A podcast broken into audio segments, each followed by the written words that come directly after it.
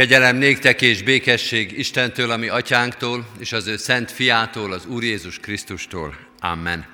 121. Zsoltárunk éneklésével kezdjük Isten tiszteletünket. Fennállva énekeljük a 121. Zsoltár első verszakát, majd helyünket elfoglalva további három verszakot is. Az első így kezdődik, szemem a hegyekre vetem, onnan felül nékem minden segedelmem.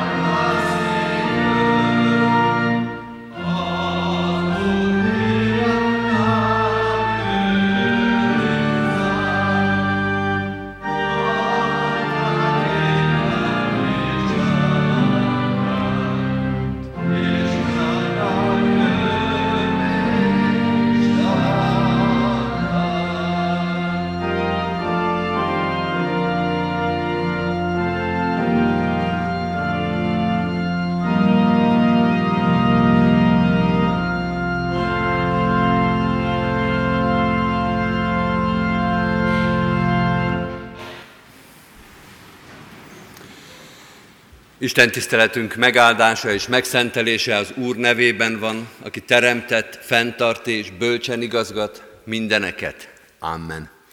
Halljátok az igét testvéreim, amint szól hozzánk a mai új szövetségi igéből, Lukács evangéliumának az ötödik részéből, a 33. verstől a 39. versig a következőképpen. Azok ezt mondták neki, János tanítványai gyakran bőtölnek és imádkoznak, ugyanígy a farizeusok tanítványai is, a tieit pedig esznek és isznak. Erre Jézus így válaszolt, rávehetnétek-e a nász népet, hogy bőtöljön, amíg velük van a vőlegény? De jönnek majd napok, amikor elvétetik tőlük a vőlegény, akkor azokban a napokban bőtölni fognak. Mondott nekik egy példázatot is. Senki sem tép ki foltot új ruhából, hogy régi ruhára varja, mert így az újat is eltépné, és nem is illene a régihez az új ruhából való folt. Senki sem tölt új bort régi tömlőbe, mert az új bor szétrepesztené a tömlőt, és elfolyna, meg a tömlő is tönkre menne, hanem az új bort új tömlőbe kell tölteni. Aki pedig óbort ivott, az nem akar újat, mert azt mondja, az óbor a jó. Isten tegye áldottá igének hallgatását és szívünkbe fogadását. Most hajtsuk meg a fejünket és imádkozzunk. Urunk, taníts minket, mert a Te igéd, a Te üzeneted, a Te szavad az, amely segít megkülönböztetni jót a rossztól, szentet a szentségtelentől. A Te igéd és a Te szent lelked az, aki igazságot szól ebben a világban. Annyi minden van körülöttünk, annyi igazság verseng, tolul felénk, annyi minden szeretné magát megmutatni előttünk, sőt elfoglalni az életünket, a szívünket. Adj nekünk csendet, nyugalmat és bátorságot ahhoz, hogy szívünket csak neked adjuk át. Csak te légy most itt középen, csak te légy az, aki megszólalsz, aki tanítasz, csak te légy az, akinek a szava döntő az életünkben. Segíts nekünk ebben, hogy a sok-sok erő, sok-sok indulat, sok-sok akarat, ami körülöttünk és bennünk van, el tudjon csendesedni, háttérbe tudjon húzódni, és a Te igéd és üdvösséged szóljon és vezessen bennünket. Bocsáss meg nekünk sok elszalasztott alkalmat, amikor nem ez volt a legfontosabb, és nem ez volt a legérthetőbb számunkra. Nem ezt követtük, nem a Te igédet és üzenetedet, sőt, talán kíváncsiak sem voltunk rá, talán meg sem kérdeztünk, vagy ami még rosszabb, megkérdeztünk, de aztán nem azt tettük, amit Te mondtál. Annyi lázadás, restség, ügyetlenség, felejtés, annyi elpocsékolt alkalom van a hátunk mögött, mégis itt vagyunk, és arra kérünk, hogy szólj hozzánk ismét, hogy a mai nap és ez a mai óra a Te igéd fényében, gazdagságában teljék el. De ne csak elteljen ez az óra, hanem az életünket megváltoztassa, megerősítse, megszentelje, helyes irányba fordítsa. Urunk, átadjuk neked az életünket, a gyarlóságainkkal, az elrontott dolgainkkal együtt, de elét hozzuk a reménységeinket is, a bizodalmunkat, a kérdéseinket, az örömeinket és a hálánkat is. Mindent, mindent leteszünk most eléd, hogy Te azt kezedbe vedd, az egész életünket úgy, ahogy van, és azt az életet kezedbe tartva formáld, alakítsd úgy, ahogy az neked jó, jónak tetszik. Segíts nekünk ebben, hogy át tudjuk adni magunkat, hogy alázattal kövessünk téged, Krisztusért, ami mesterünkért. Amen. Kedves testvérek, készüljünk az ige hirdetésére a 295. dicséretünkkel. 295. dicséretünknek az első verszakát énekeljük. Jézusom, ki árva lelkem, megváltottad véreddel.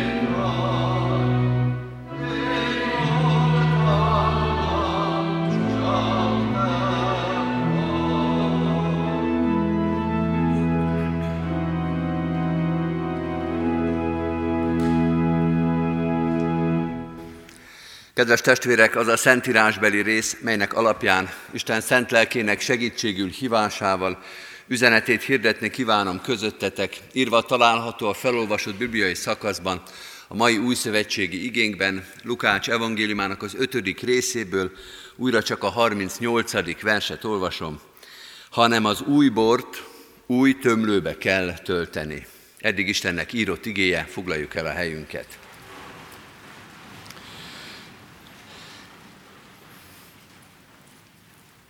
Kedves testvérek, a mai új szövetségi ige egy megszokott helyzetet, szituációt mutat számunkra.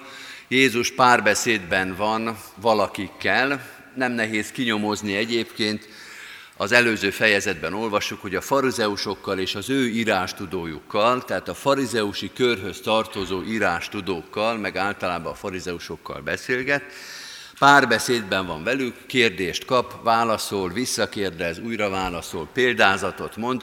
Sok ilyen jelenet van, főleg az első három evangéliumban. Ez a forgatókönyv ez ismerős lehet, és talán még az is ismerős, hogy valahol ott a párbeszéd nem is az alján, hanem valahol egészen fönt feszültség húzódik meg a beszélgető partnerek között. A kérdezők, adott esetben kísértők, próbára tevők és a válaszoló Jézus között.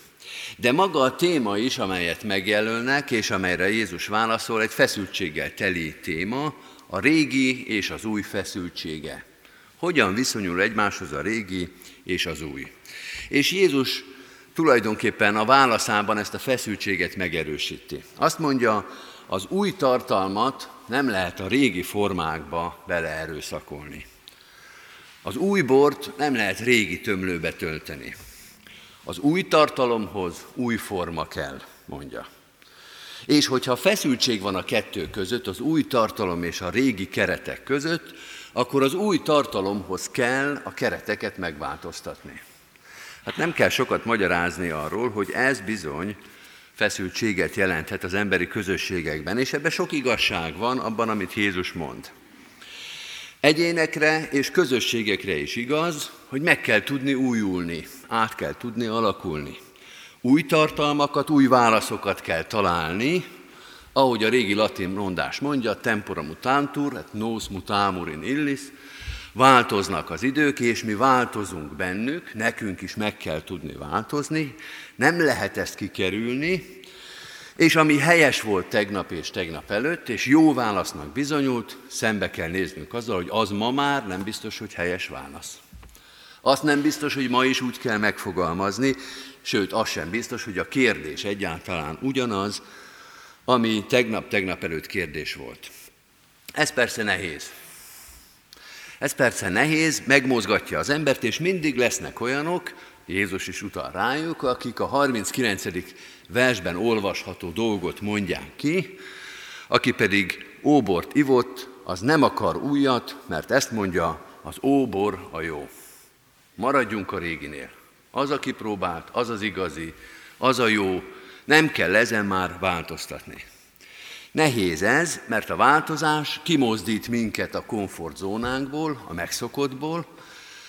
Az, ami idáig letisztultnak és jónak tűnt, az most lehet, hogy meg fog változni, sőt veszélyessé is válhat, ki, nincsen kipróbálva, ki tudja, hogy mit hoz a holnap, ki tudja, hogy ezek az új dolgok hová vezetnek, ezt a veszélyt az ember nem szívesen vállalja.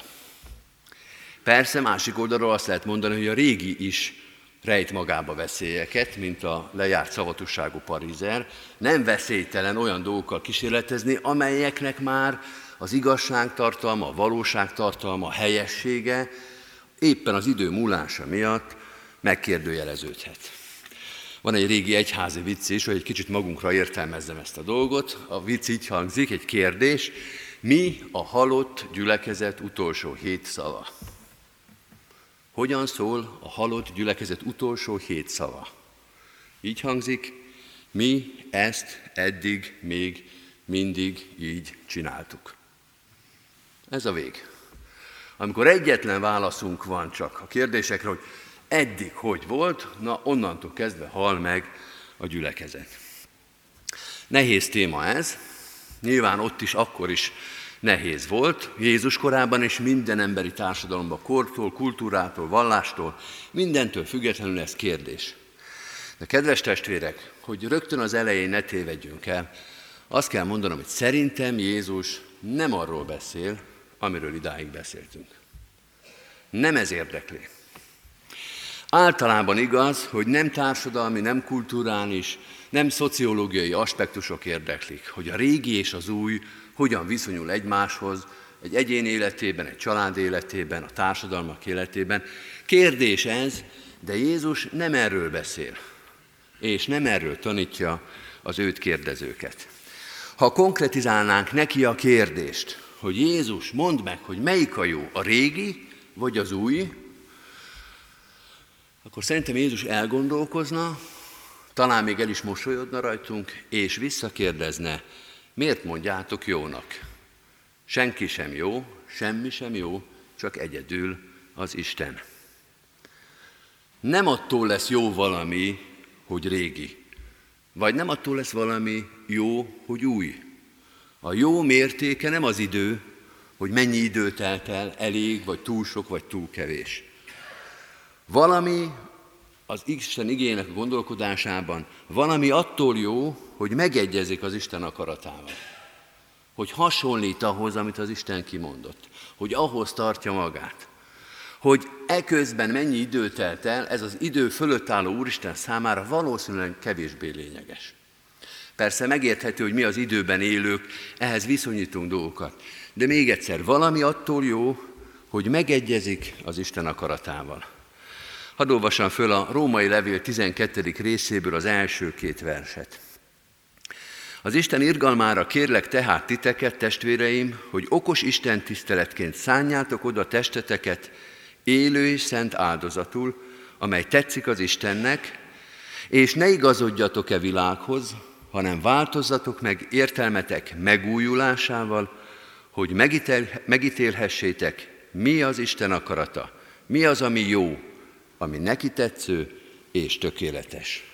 Mi az, ami jó, mi az Isten akarata. Valószínű Jézus ezt emelné ki, amikor megpróbálnánk megkülönböztetni előtte régit és újat. Erre az igére egyébként majd még az ige hirdetésben visszatérünk. De először akkor azt kell tisztázni, hogy ha nem általában a régiről és az újról beszél Jézus, és nem ezeknek a feszültségéről, akkor miről beszél? Akkor végül is mire utal, mert azért valamire csak utal, valamiért csak meghozta ezt a néhány mondatot, és behozta ebbe a gondolatkörbe ezt a két példázatot a foltnak, a régi és az új ruhának a foltozása, és még inkább a régi és az új tömlő és a régi és az új bornak a képét. Miről beszél Jézus? Hát először is ahhoz, hogy pontosan lássunk, a kérdést kell módosítani, és azt kell mondani, hogy nem miről beszél, hanem kiről beszél. És ebben a kérdésben már benne van a válasz, önmagáról beszél. Azt mondja Jézus, én új tartalmat, új parancsolatot, új szövetséget hozok nektek. Ez az új tartalom új formát követel. Erről beszél. Nem kulturális, nem szociológiai, nem emberi kategóriákat, hanem, ha szabad így mondani, teológiai témát hoz be. Jézust arról kérdezték, mert hát induljunk ki abból, ami felhangzott kérdésként, hogy miért nem bőjtölnek és imádkoznak eleget, vagy elég látványosan az ő tanítványai, ha keresztelő Jánosnak, meg a farizeusnak a tanítványai is mind megteszik ezt, bőjtölnek és imádkoznak. És Jézus azt mondja, az én tanítványaim viselkedését elsősorban az én közvetlen jelenlétem határozza meg. Ez kulcsmondat, ezt még egyszer hadd fogalmazza meg. Azt mondja Jézus, az én tanítványaim, vagyis a keresztények viselkedését elsősorban az én közvetlen jelenlétem határozza meg. Bőjtölhet-e a násznép, ha jelen van a vőlegény? Azt mondja Jézus, nem, éppen ezért, mert jelen van, mert ott van velük a vőlegény. Ezt fogjuk majd egyébként énekelni, ez lesz a kult szó 294. Dicséret, a te jelenléted megvidámít éltet, bátor szívet ad. Konkrétan és határozottan befolyásolja a mindennapjaimat, a cselekvéseimet, még a kedély állapotomat is megvidámít, bátor szívet ad. Az az új, tehát amiről Jézus beszél, az az ő jelenléte. Nem ezeknek a társadalmaknak vagy egyéneknek a kulturális vetülete, hogy akkor most a régi vagy az új, vagy hány év után régi, vagy hány év után új valami még. Nem ez a kérdés. Jézusnak a jelenléte, ez az új, és ehhez képest régi a régi. Pál apostol a második korintusi levélben ezt úgy fogalmazza meg, ugyanezekkel a kulcsszavakkal, aki Krisztus Jézusban van, új teremtés az.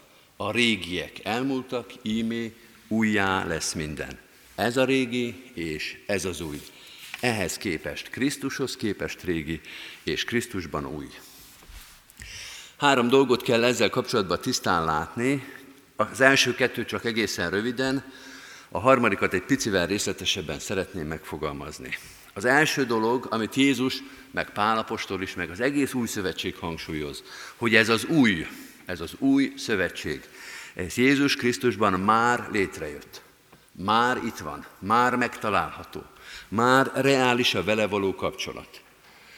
Jézus azt mondja, szintén a Lukács evangéliumában, majd később a 17. részben, hogy Isten országa már közöttetek van, nem itt vagy ott, már közöttetek. És önmagára gondol, itt vagyok közöttetek, az Isten országa velem megjelent ebben a világban. Nem várni kell rá, nem várni, hogy egyszer majd az Úristen elküldi az Isten országát, hanem megtalálni kell, felfedezni, megragadni, vagy a János teológiai gondolkodásban megmaradni benne. Nem eltávolodni attól, ami már része az életünknek. Tehát már jelen van. Ez az első aspektus. A második, hogy itt a földi valóságban ez az új még nem lesz teljesen látható és érthető. Hiába van már jelen, nem titok nélküli ez a jelenlét. Itt meg Pálapostól szoktuk idézni az 1 Korintus 13-ból, hogy tükör által homályosan látunk. Rész szerint való bennünk az ismeret. Ez nem a teljesség még, megjelent, de még teljesen nem látjuk, teljesen nem tudjuk felfogni.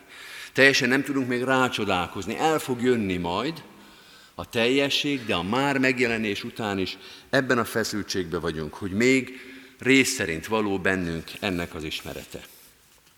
És van egy harmadik dolog, amit most egy kicsit szeretnék jobban hangsúlyozni, az pedig az, hogy ezt a megjelenő újat, ezt keresni kell, ezt tudakolni kell, ezt értelmezni kell, hogy mit is jelent az, hogy Jézus Krisztusban új teremtés vagyunk.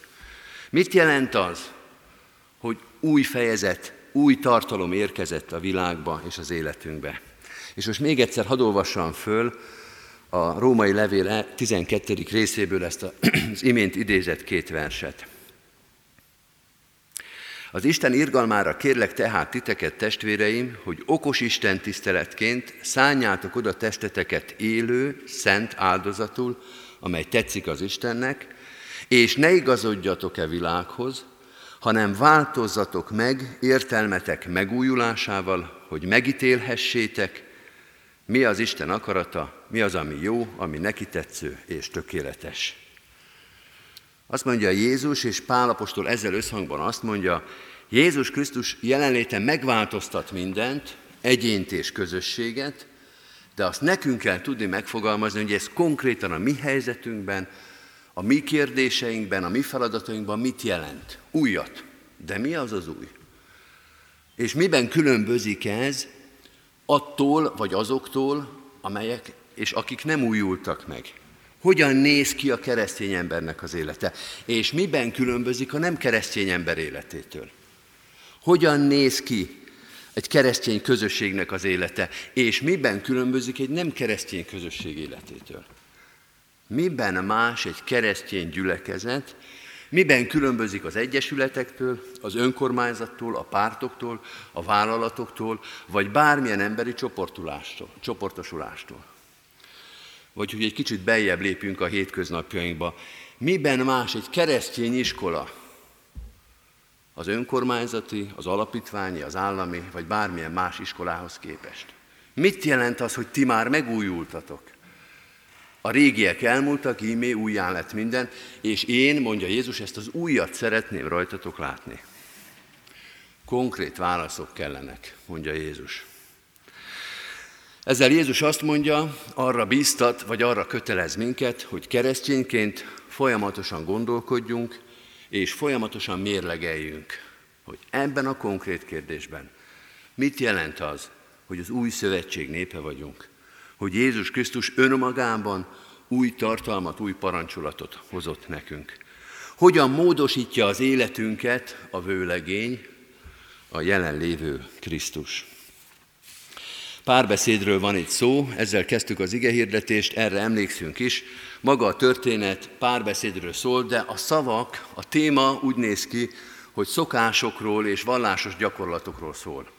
Böjtölnek, imádkoznak, nem böjtölnek, nem imádkoznak. Hogyan van ez? Igen, erről szól, mondja Jézus, de a kiváltó ok a fontos.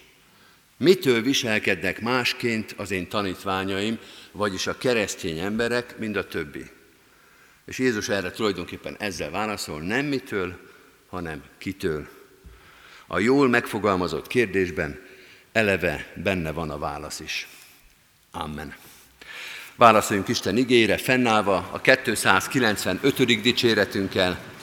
295. dicséretünknek a második verszakát énekeljük. Jézus, benned bízva bízom, elpusztulnom ó, ne hagyj.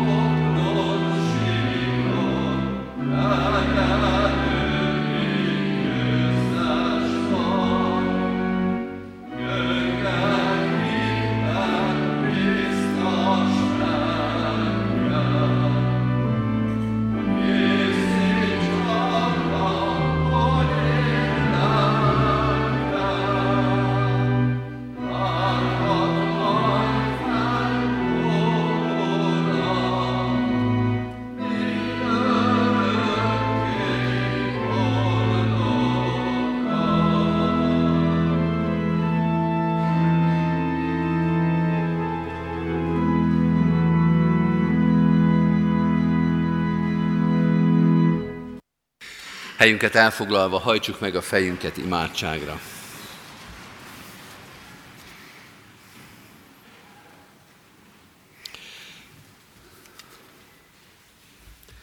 Mennyei atyánk, igéd és szent lelked vezesse a megértésünket, az engedelmességet, adjon belénk alázatot, Krisztus követést, hogy amit mondasz, amire hívsz, arra legyen erőnk igent mondani, legyen erőnk minden nap és minden reggel utánad indulni. Köszönjük, hogy van ki után mennünk, hogy van szó és van üzenet, amely elérheti a szívünket. Köszönjük, hogy van veled találkozás és közösség, ami miatt az életünk nem magányos, ami miatt nem maradtunk árvák, ami miatt van reménység az életünkben.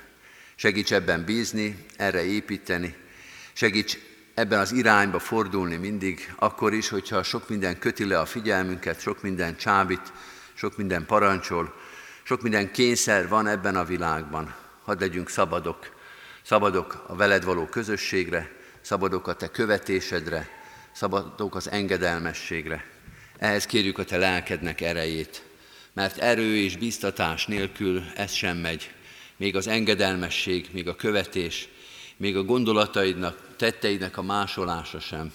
Adj nekünk ehhez erőt és kitartást, és reménységet és újrakezdést, a bűnbocsánatnak, a bűnbánatnak az elfogadását, hogyha valamit elrottottunk, ha valamit rosszul is tettünk, ha valamit elmulasztottunk, akkor Te azt még megjavíthatod, Te új lehetőséget adhatsz, hogy a Te türelmed és szereteted végtelen, sokkal hosszabb, sokkal nagyobb, hihetetlenül körülvesz bennünket, akkor is, amikor mi már lemondtunk róla, akkor is, amikor már nem bízunk benne, te akkor is új lehetőségeket adsz. Nyisd meg erre a szívünket, tégy bátorrá és kezdeményezővé a Krisztus követésben.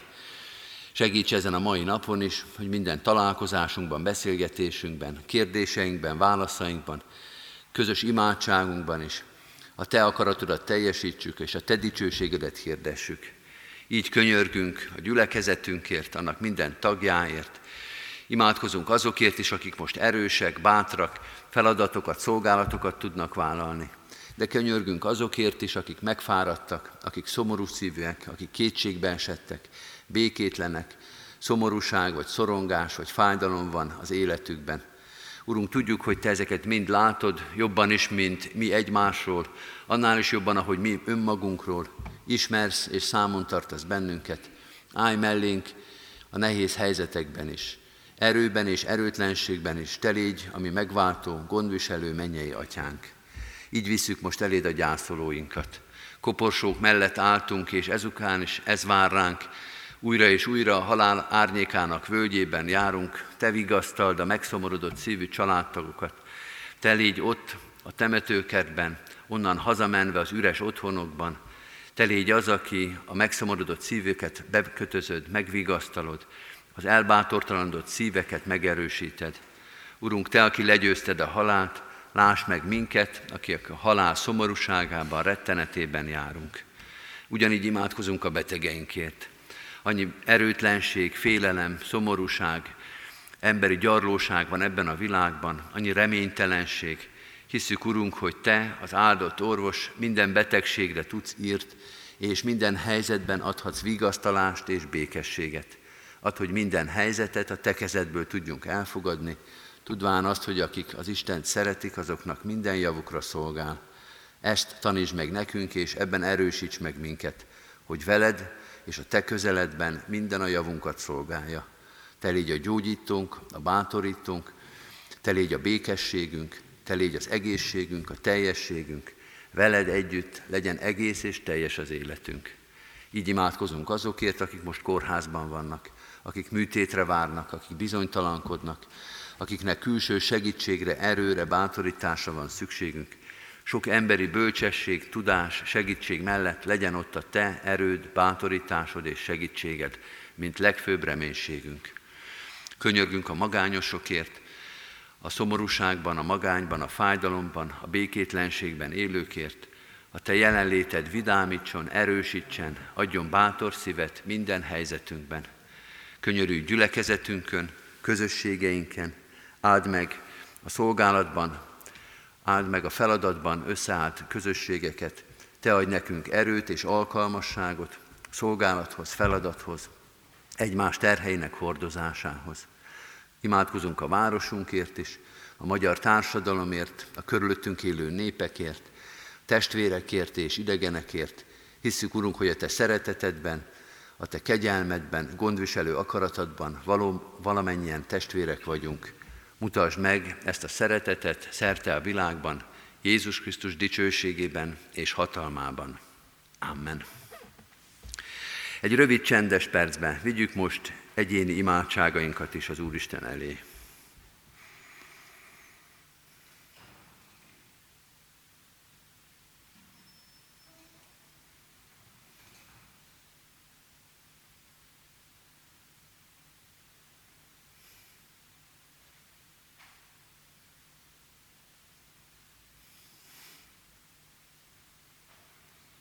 Amen. Az Úrtól tanult imádságot fennállva és együtt mondjuk el. Mi, Atyánk, aki a mennyekben vagy, szenteltessék meg a Te neved. Jöjjön el a Te országod. Legyen meg a Te akaratod, amint a mennyben, úgy a földön is. Mindennapi kenyerünket add meg nékünk ma, és bocsásd meg védkeinket, miképpen mi is megbocsátunk az ellenünk védkezőknek. És ne vigy minket kísértésbe, de szabadíts meg gonosztól, mert tiéd az ország, a hatalom és a dicsőség mind örökké. Amen. Hirdetem az adakozást az ige szavával, testvérek, hálával áldozatok az Úrnak, és teljesítsétek a felségesnek tett fogadásitokat. Mindezek után Istennek népe áldjon meg titeket az Úr, és őrizzen meg titeket. Világosítsa meg az Úr az ő orcáját ti rajtatok, és könyörüljön ti rajtatok. Fordítsa az Úr az ő orcáját tirejátok, és adjon békességet néktek. Amen. Foglaljuk el a helyünket, kedves testvérek, és hallgassuk meg gyülekezetünk híreit. A kiáratnál hirdető lapokat találunk, ezen a gyülekezet hírei részletesen, időpontokkal, helyszínekkel megtalálhatók. Mindenkinek szeretettel ajánljuk ezt, sőt arra is kérjük mindenkit, hogy azoknak, akik most nem tudtak itt lenni, esetleg már nyaralnak, távol vannak a gyülekezettől, vigyünk ilyeneket, hogy ezen keresztül gyülekezetünk életével, alkalmaival találkozhassanak.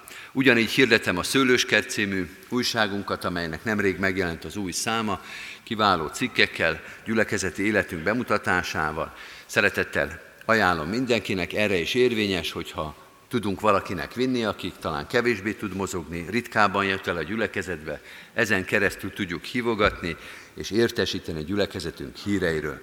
Aki valamilyen módon szeretné támogatni a Szőlőskert című újságot, a mellé kirakott kis külön perseiken keresztül ezt megteheti. Hirdetem, hogy a mai napon 11 órakor családi istentisztelet lesz, egy rendhagyó alkalom, egy német és magyar nyelvű családban lesz keresztelő, és ezért az Isten tisztelet és egyszerre magyar és német nyelvű is lesz majd, ha valakit ez különösen is érint, szeretettel várjuk. Este 6 órakor Isten tiszteletre hívjuk még a gyülekezet tagjait itt a templomba. És ugyanígy jövő vasárnap is, ha Isten engedi és élünk, 9-kor, 11-kor és este 6-kor tartunk itt a templomban Isten tiszteleteket. A városrészi Isten tiszteletek felsorolását a hirdető lapokon megtaláljuk. Kérem a testvéreket, hogy hordozzák imádságban a gyászolóinkat. Az elmúlt héten imádkoztunk Veres Józsefné, Harsányi Dezsőné, Jordán Ilona, Simicskó, Smicskó Károlyné, Zoboki Lajosné, Fazekas Mária testvéreink itt maradt családtagjaiért, vigasztalásukért. Halottaink, Varga János, 78 évet élt testvérünk, kinek temetése július 4-én szerdán 9 óra 45-kor lesz a köztemetőben. Vörös Tamásné Víg Erzsébet, 90 évet élt testvérünk temetése, 6-án pénteken 11 órakor lesz a református temetőben. És Szundi István, 74 évet élt testvérünk temetése, 6-án pénteken délután 2 órakor lesz szintén a református temetőben. Isten szent lelke vigasztalja meg a gyászoló családtagokat, barátokat, segítse hordozni a gyász terhét a feltámadott Krisztusba vetett reménységgel. Örömmel hirdetjük a házasulókat is. Először hirdetjük Szakál Ádám kecskeméti születésű református ifjút, aki jegyezte Gedei Kata Zoltána születi, szegedi születésű református hajadont. Sipos Norbert, szabadszállási születésű ifjú, jegyezte Ordasi Szilvia, kecskeméti születésű református hajadont. És Bende Pál, kecskeméti születésű római katolikus ifjú, jegyezte Tasi Éva, kecskeméti születésű református hajadont. Harmadszor hirdetjük Dobosi Zsolt Rihárdot, aki jegyezte Mihalik Csilla Ilonát, és Kónya Lajost, aki jegyezte Cseh Anikót. Isten áldja meg a tervezett házasságkötéseket, gondviselő szeretete kísérje az ifjú családokat. Köszönettel hirdetjük, hogy az elmúlt héten mindegy 150 ezer forint adomány érkezett a gyülekezet pénztárába. Isten áldja meg a jókedvű adakozókat.